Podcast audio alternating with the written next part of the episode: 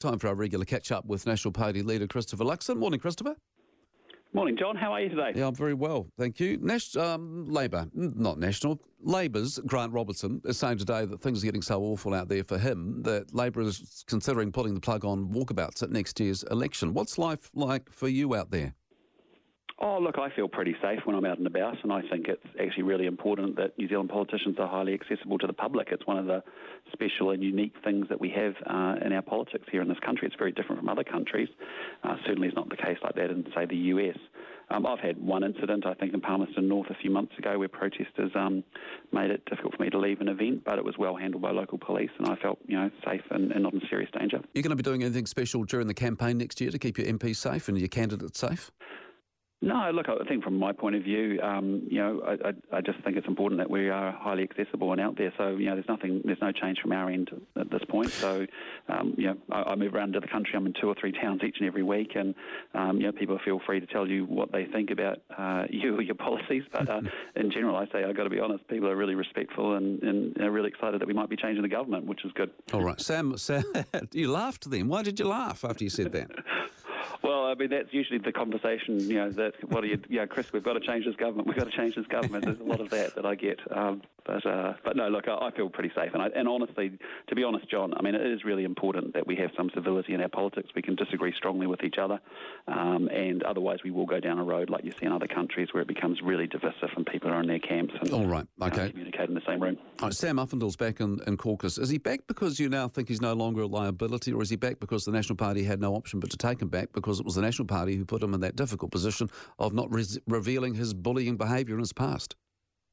Look, I mean, he's back because we did an independent investigation over those subsequent um, allegations around his, his at, at Otago, and also it was an opportunity to, you know, get confirmed that there were no other uh, people that came forward that were a victim of Sam's, you know, any any um, you know, poor behaviour from Sam, uh, subsequent to King's College and even the interaction with the flatmate. So, from my point of view, you know, what I'm looking for is a demonstration that Sam is a different person from the from the bully that he was at King's College, and he has shown tremendous remorse about it. Um, and we have done reference checking, and now Maria Dew's confirmed uh, that that's the case. And so, on that basis, you know, he's he's invited fully back into caucus. During the course of the investigation, was Maria Dew approached by anyone claiming similar behaviour by any other National Party MPs?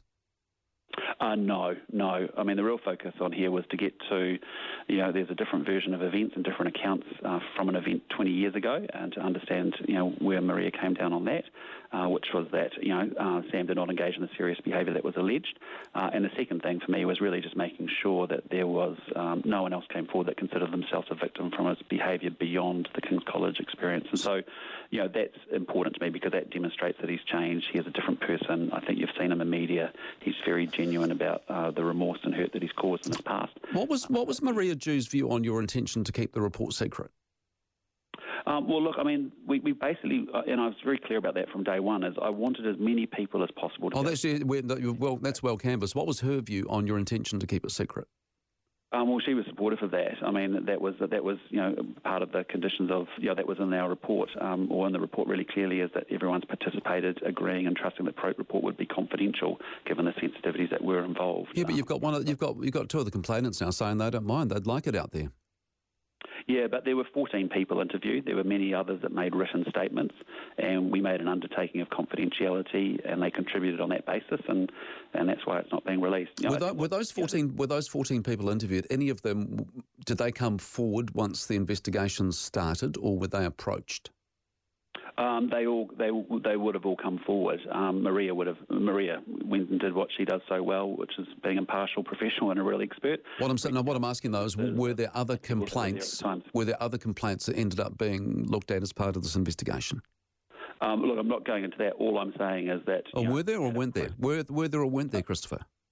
No, no, the, the, the, objectives are really clear. We wanted clarity around the events on the Otago flatting incident, and I wanted reassurance that there was nothing else that, uh, since that, that moment, um, that, that, you know, that Sam had caused any hurt or harm to anyone else. Yeah, but did anyone else come forward, because it was well publicised this investigation was happening, did anyone else come forward? That's Right. And was any further compl- were any further complaints investigated as part of this review? Um, no one else came forward that considered themselves a victim of Sam's behaviour beyond the King's College incidents. And so, um, you know, that's why I wanted to be reassured about that. And that's why I encouraged as many people, if they had any issues, if they had any further allegations, that they could they could bring those forward to Maria. So do you have trust issues in caucus? Because it seems very strange you didn't share the report or at least didn't share an executive summary with your caucus members. Well, essentially, we did. I mean, essentially, what I did is I took the formal statements we made. Uh, you know, Maria had a look at them to make sure that they, she was comfortable that we were communicating her findings well. That's fine, Christopher. Christopher that's for that. Yeah, that's that's again, that's well canvassed. The question was, do you have trust issues in your caucus? Uh, no, absolutely not. I know we, we talked about it very openly uh, in our caucus. Our caucus is unified and welcomes Sam back. So you'll be aware the Christchurch City Council gave the thumbs down last week, uh, which is a polite way of putting it, to the housing intensification policy, uh, something which is backed by your party as well. Is what happened last week going to be enough for National to reconsider its commitment to this policy? Yeah, look, I mean, there's a couple of things going on here. I mean, one is we do have a housing crisis in this country, and we have a really big supply problem, and it is that we need to, you know, open up greenfield sites, and we also need to intensify our cities as our population grows.